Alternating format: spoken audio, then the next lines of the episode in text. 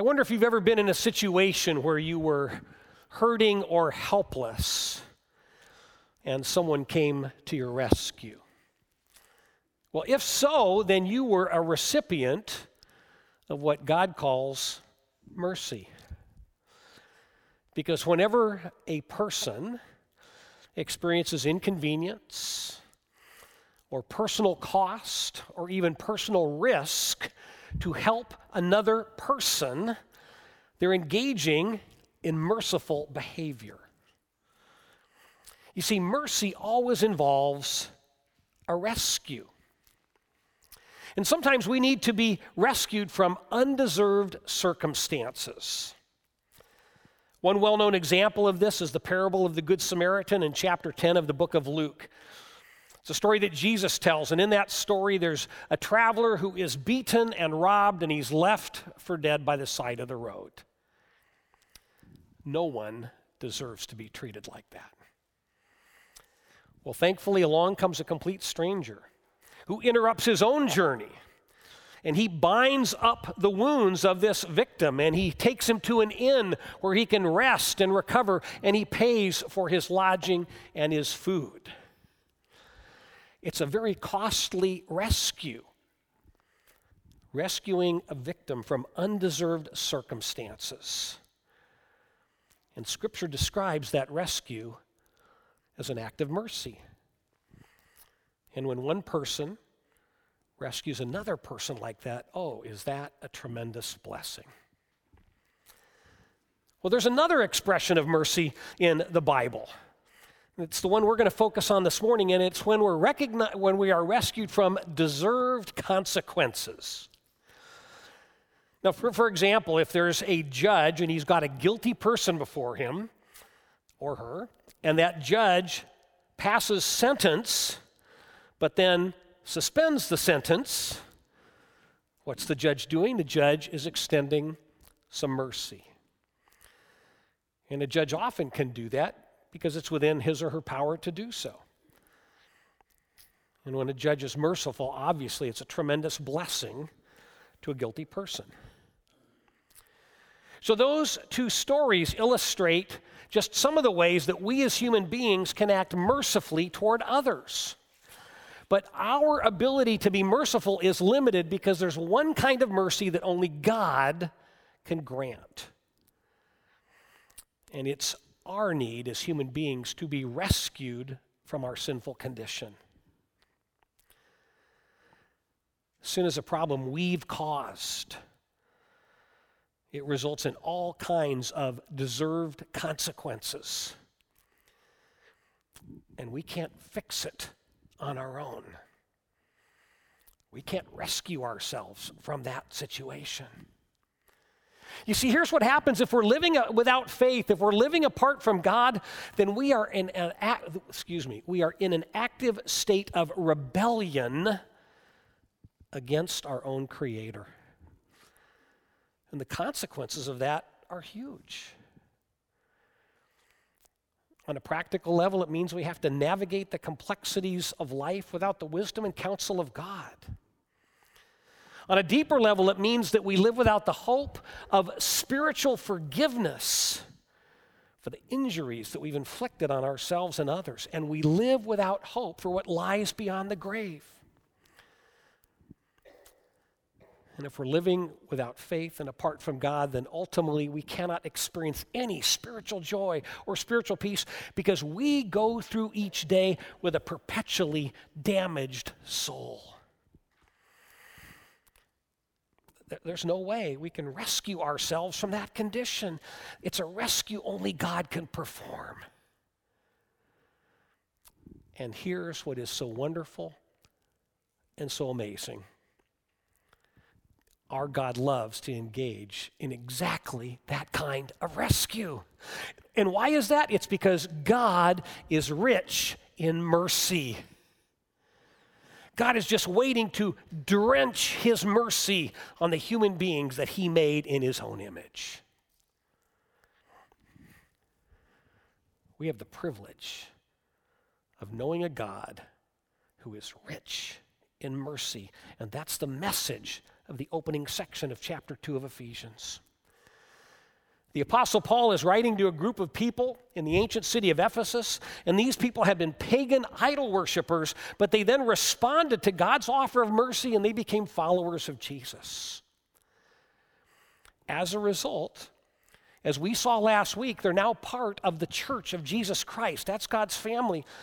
And it means that God views these forgiven sinners as His glorious inheritance. Their status with God has been transformed. And by the way, if that idea of us being God's glorious inheritance, if that doesn't make sense to you, I encourage you to go to our website, listen to last week's message where I talk about that a little bit. So when we are forgiven, we become God's inheritance, we're part of his family, but we can't become arrogant about our new status and take God's love for granted. Paul wants his friends in Ephesus to keep their life in proper perspective and not get self righteous about who they are.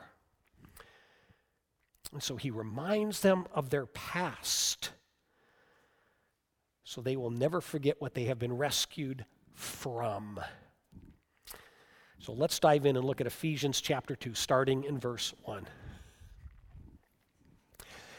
and you were dead. Boy, there's a strong word. and you were dead in the trespasses and sins in which you once walked, following the course of this world, following the prince of the power of the air, which is a very dramatic way to refer to Satan, the spirit that is now at work in the sons of disobedience. Among whom we all once lived in the passions of our flesh, carrying out the desires of the body and the mind, and were by nature children of wrath, like the rest of mankind. Oh, here's the beautiful part. But God, being rich in mercy, because of the great love with which He loved us, even when we were dead in our trespasses, made us alive together with Christ. Wow. Now, as we learned in chapter 1, one of the keys to understanding this book of Ephesians is to determine which group of people Paul is referring to when he uses different plural pronouns, such as you and we and us. Now, here in chapter 2, he's distinguishing between Jews and Gentiles. And he wants these Gentile Christians in Ephesus, that's the you, to remember what their spiritual condition was before they became followers of Jesus. They were sinners who were enslaved to their own desires and were captured by the lure of their culture. Yet Paul is not putting them down because Jews like him, that's the we, also were enslaved by sin. Even though the Jews were God's chosen people, they were in bondage to the law and to their traditions and to the lusts of the flesh. So everyone, both Jew and Gentile, that's the us, was in the same spiritual condition. You see, apart from Jesus, if we are not connected to God, to Him, then we're all spiritually dead. And Paul uses two very different words, sin and transgressions, to describe what it means to be spiritually dead. That word translated sins actually comes from archery. And it means to shoot at a target and miss, to be wide of the mark. And it's a vivid picture of a life that's off target. And when we miss the target, we're missing out on the richness of life that God has for us. And what's worse is that when we miss God's target, we're going to hit something else. And then often we're going to cause great harm. And then we have the word transgressions, which describes a traveler who strays off the path. And it's another powerful picture of what happens when we're not aligned with God. We wander from the best route and we get ourselves off course. And when that happens, we can get lost and we can hurt ourselves and others. You see, we can be physically and emotionally alive and yet still spiritually dead because our lives are off target and off course as a direct result of being separated from God. And then we and those around us are subject to the harmful consequences of our sinful condition. And Satan, the great deceiver, loves to convince us that sin is just harmless fun and pleasure. But sin is never innocent, it's always destructive. It makes us spiritually dead. That's why Paul writes in the book of Romans that the wages of sin is death. And oh, is that true? Because sin kills us in so many different ways. For example, sin kills our innocence. That, that was the worst, cons, uh, the worst consequence of the very first act of sin committed by our ancestors in the Garden of Eden. God formed human beings to be innocent, without the knowledge of evil, so that we could live a free and unencumbered life. But because of the sin of Adam and Eve, human beings now understand evil and we're drawn to it. And because of that, we take good things so often and we pervert them and misuse them. And here's just one very prominent modern day example. Think of the internet. Now, I don't know about you, but I love living in a technological age. I love the fact that I can Google something and a world of info is at my fingertips. I love email and, and, and all of these things that we have. But we know that the internet is not just a repository of useful information. You don't have to look very far, very deep to realize that the internet is a repository of great moral filth. And why is that? Because we've lost our innocence. And we took something good and we perverted it. Oh, what a painful consequence of sin, to have our innocence taken away. And then sin also kills our moral boundaries because we've lost our innocence. I, I, used to know a man, I won't call him a friend, he was more of an acquaintance, but, but he entered into a life of shoplifting. He, he had been raised to know that stealing is wrong, but one time he was in a store and he really wanted one of these tech gadgets, and it was small enough to fit in his pocket. And so he grabbed it and stuck it in his pocket, and with fear and trembling and anxiety, got out of the store. He was scared to death that he'd get caught, but he got away with it. And because of the fear of that moment, he swore to himself, Oh man, I, am never going to take that risk again. I will never do that again. But he did, because the second time was a whole lot easier once he'd crossed the boundary. And he started shoplifting. He did it again and again and again. And after about a dozen times, you know what he told me? I'm not afraid anymore. In fact, he had grown proud of his ability to steal. Now, think about that. Think about that transformation from someone who believed that stealing was wrong to someone who was proud of his ability to steal. Why did that happen? Because he was following the wrong path, and sin had killed his moral boundaries. He didn't have any guardrails on his life. Sin is always destructive. And you know what? If we're not careful, the same can be true of us. Whether it's falling into a pattern of telling lies, falling into a pattern of cheating and deception, whether it's cheating on a test at school or cheating on our taxes. Each time we sin, we erode a bit more of our moral boundaries. And each time we do, we inflict another wound on our soul. Sin is deadly. And it leads to death in so many ways. Sin also makes us spiritually blind. When we're living apart from God, we can feel as if we're truly free, as if we're in charge of our own destinies. But that's an illusion because there is so much of life that's beyond our control. And without the guiding influence of a loving God, we will miss the target, we will veer off the path, and we will indulge the sinful desires of our own uh, nature. Verses 1, 2, and 3 make it abundantly clear that the idea of a free, unencumbered, self directed life clearly is an illusion. Because we all follow a master, and the question is who will we submit to? Will we submit to the Heavenly Father who loves us as His children and who always has our best interests at heart? Are we going to follow Satan who inhabits this world and infects our culture and inflames unhealthy desires within us. And here's what we need to grasp.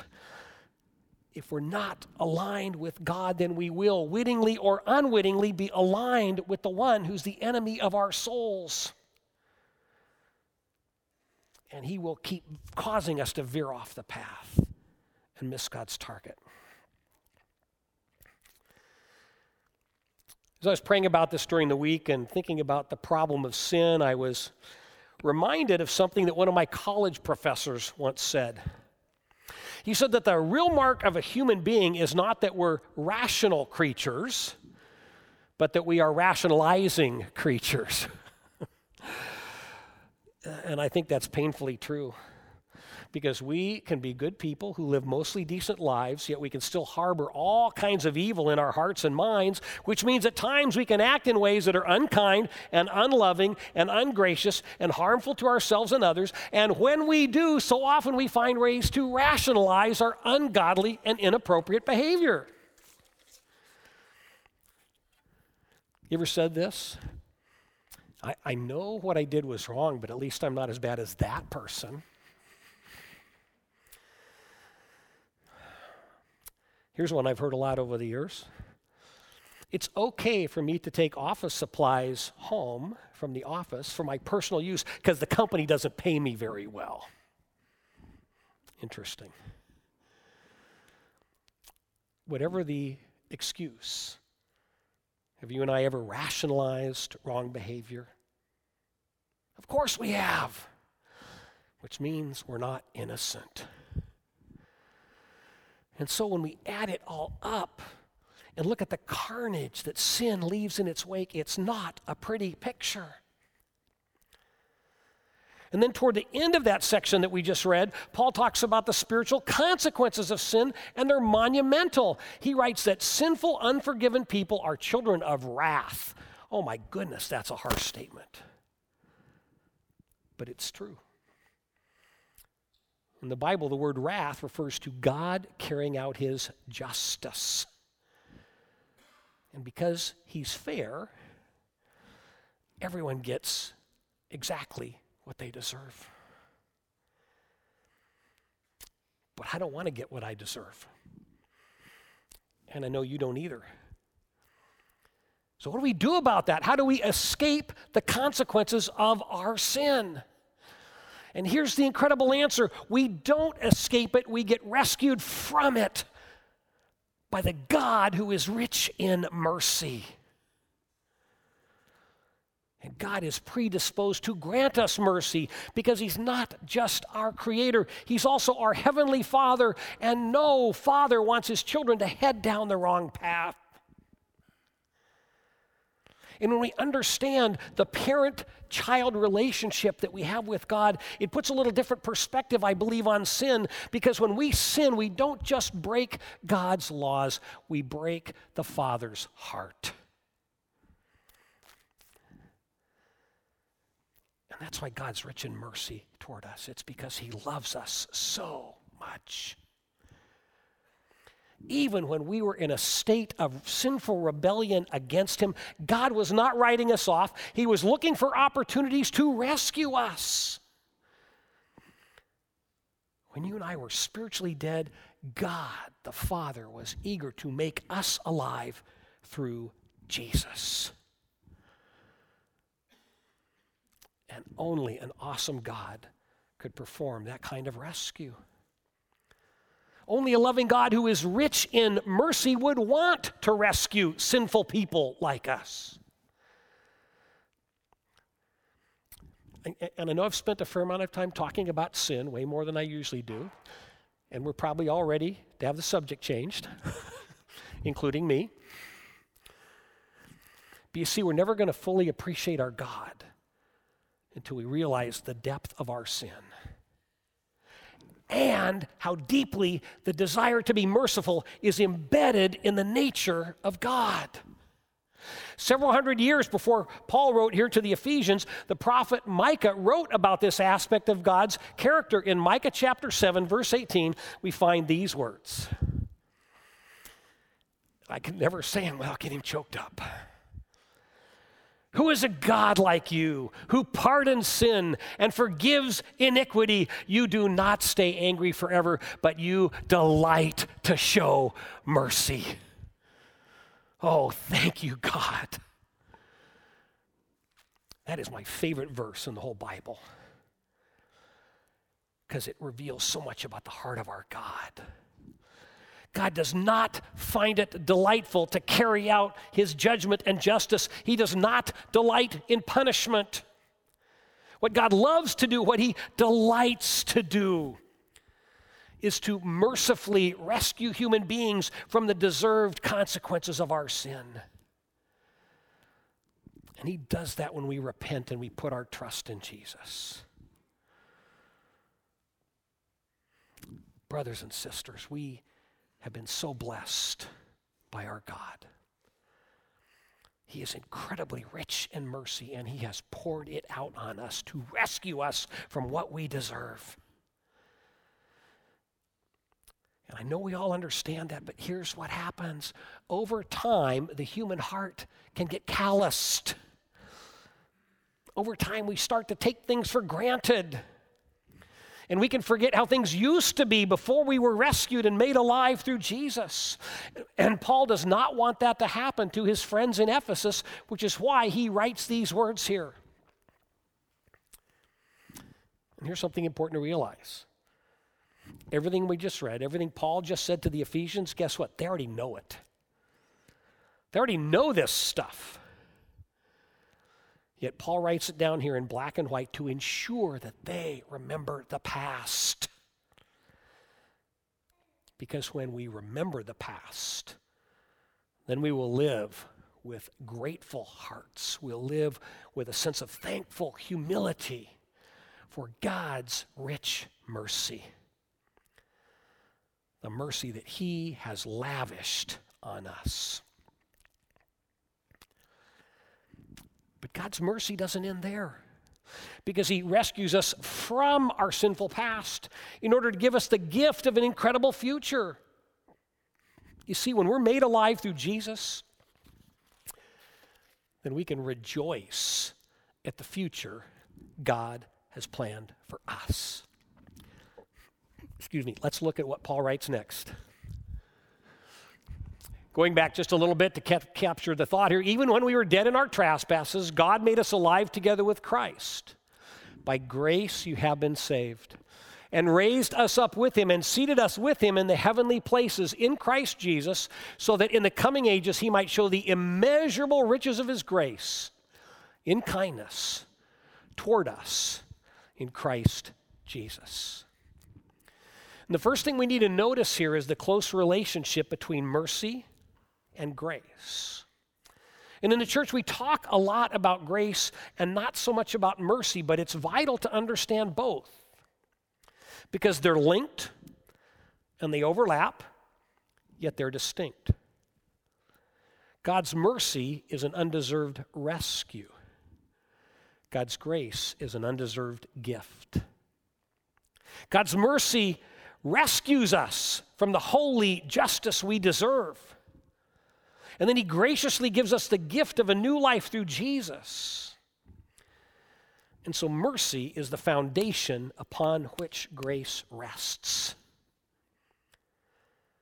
Because of God's mercy, the past is addressed.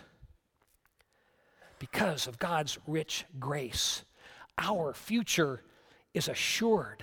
It's a rich future with God. And as Paul says, for all the ages to come. And then here in verse 6, Paul does something really interesting. He links our future blessing with our current life in a very distinctive way. In verse 6, he writes that believers have been raised up with Jesus and seated in the heavenly realms. And he says that's a current reality. But think about that for just a minute. Paul's writing to the Ephesians, who, as they read it, they're alive, they're not dead, which means they're on earth and they're not in heaven. And yet, Paul says, as you read this, seated there in Ephesus, you're seated in the heavenly places. What? How can you be alive on earth and also seated in heaven? What Paul is describing here is profound. And it's the difference between our physical condition and our spiritual position.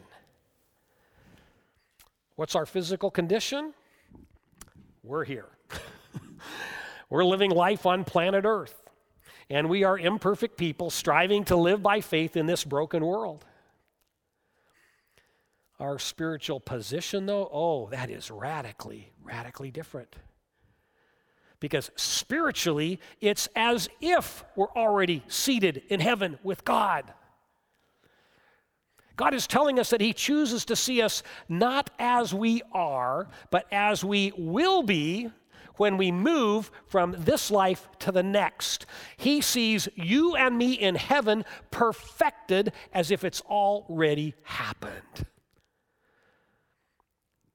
Wow. Is that a rich blessing? That's our position with God. And then, when we die and actually go to heaven, then our condition and our position will be the same. And then we will bask in the riches of God's grace for all the ages to come. Life in heaven with God's family and with God forever. And Paul says, Oh, it's going to be rich, rich in kindness, rich in grace. And I want to talk about this just a little bit. Because we don't talk about heaven a whole lot. And, and to a certain extent, that's because we don't know a lot about it. But God in Scripture gives us a few sneak previews. And what we do know is incredible. We know that heaven will be radiant and gorgeous. It's going to have streets paved with gold. We know that God will no longer be distant, but we will experience His presence continually. We will be with Him. We know that heaven will be a place where there's no more sorrow, no more tears, no more poverty, no more war no more debilitating illnesses. No more aches and pains of growing older. I find myself wondering, gosh, in heaven, will I get to play sports like I did when I was 18 and not hurt afterwards? I don't know. And here's one of the things that I love best about the life to come God tells us that this season of eternity is going to begin in a very distinctive way. And you know how that is? It's going to begin with a party. The Bible tells us that when God gathers all of us together in heaven, the Heavenly Father with all of His children, we're going to celebrate with a huge banquet. There's going to be this awesome, awesome feast. And if you have a tendency to think of God the Father as stern or distant or not fun loving, I encourage you to get a fresh perspective. Because the Father is looking forward to welcoming us home and then having this huge festive party with all of His children. And here's what really touches my heart. And it's because of what Paul says here and of what Scripture also says elsewhere. Because of God's rich mercy and because of his rich grace, that future is assured. And you know what it means? It means that the seats at the heavenly banquet table are reserved and waiting for us. Think about that.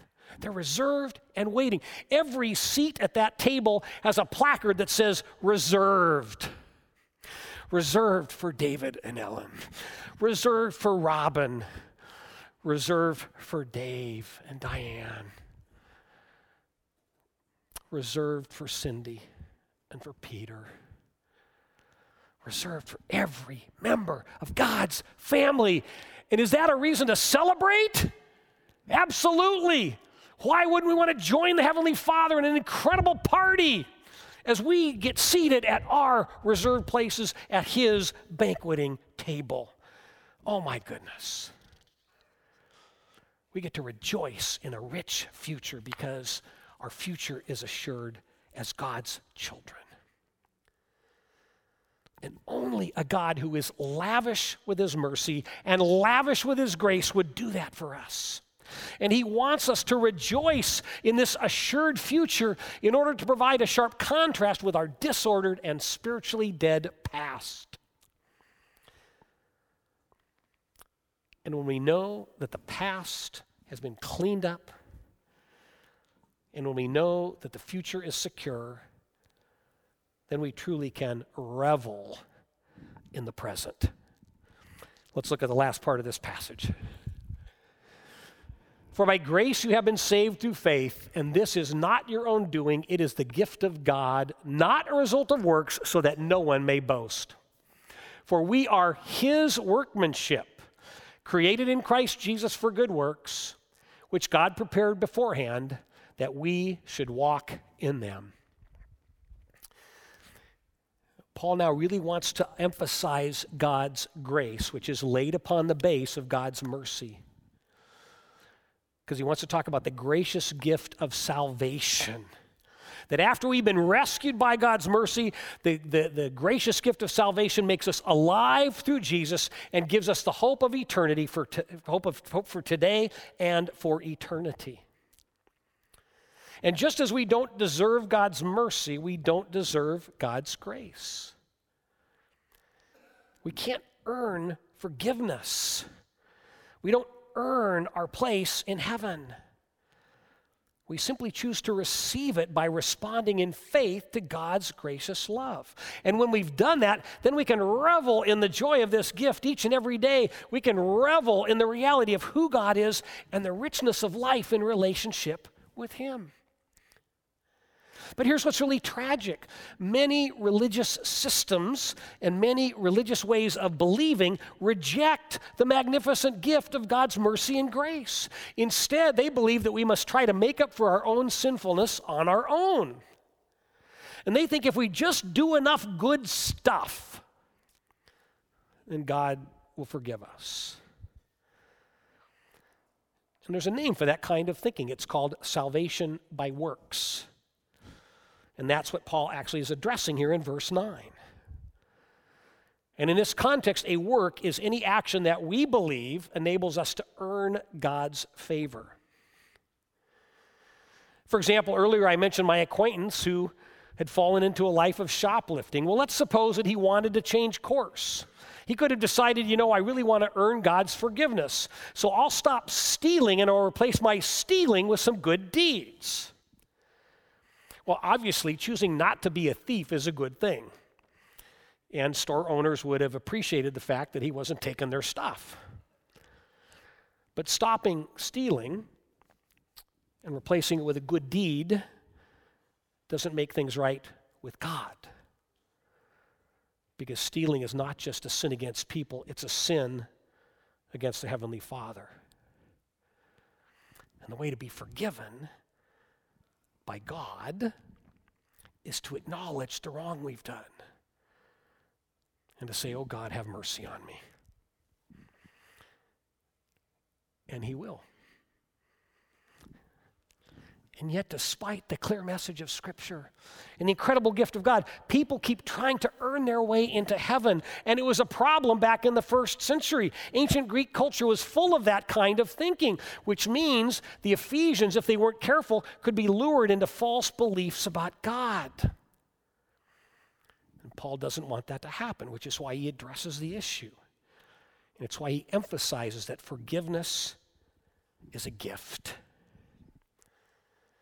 And you know, if we think about it for more than 30 seconds, we realize how logical that is because mercy cannot be earned, grace cannot be earned, love cannot be earned. It's all a gift. So, good works are not the way to a relationship with God. We get connected to God as we respond in faith to His rich mercy and grace. And then, once we're connected to Him, it should lead to good works. And why is that? Because when we embrace mercy and when we embrace grace, oh, it changes us. Look at the contrast between the beginning and the end of this passage. Let me read the first three verses. You were dead in the trespasses and sins in which you once walked, following the course of this world, following the prince of the power of the air, the spirit that is now at work in the sons of disobedience. Uh, among whom we all once lived in the passions of our flesh, carrying out the desires of the body and the mind, and were by nature children of wrath like the rest of mankind. That is the universal human condition before mercy, before grace. But then we come to verse 10. After we've embraced mercy and grace.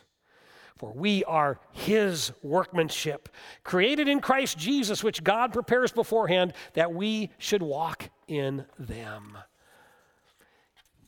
apart from Jesus, we're spiritually dead. So we keep missing God's target. We keep straying off God's course. But when we embrace God's rich mercy and grace, then we become the workmanship of God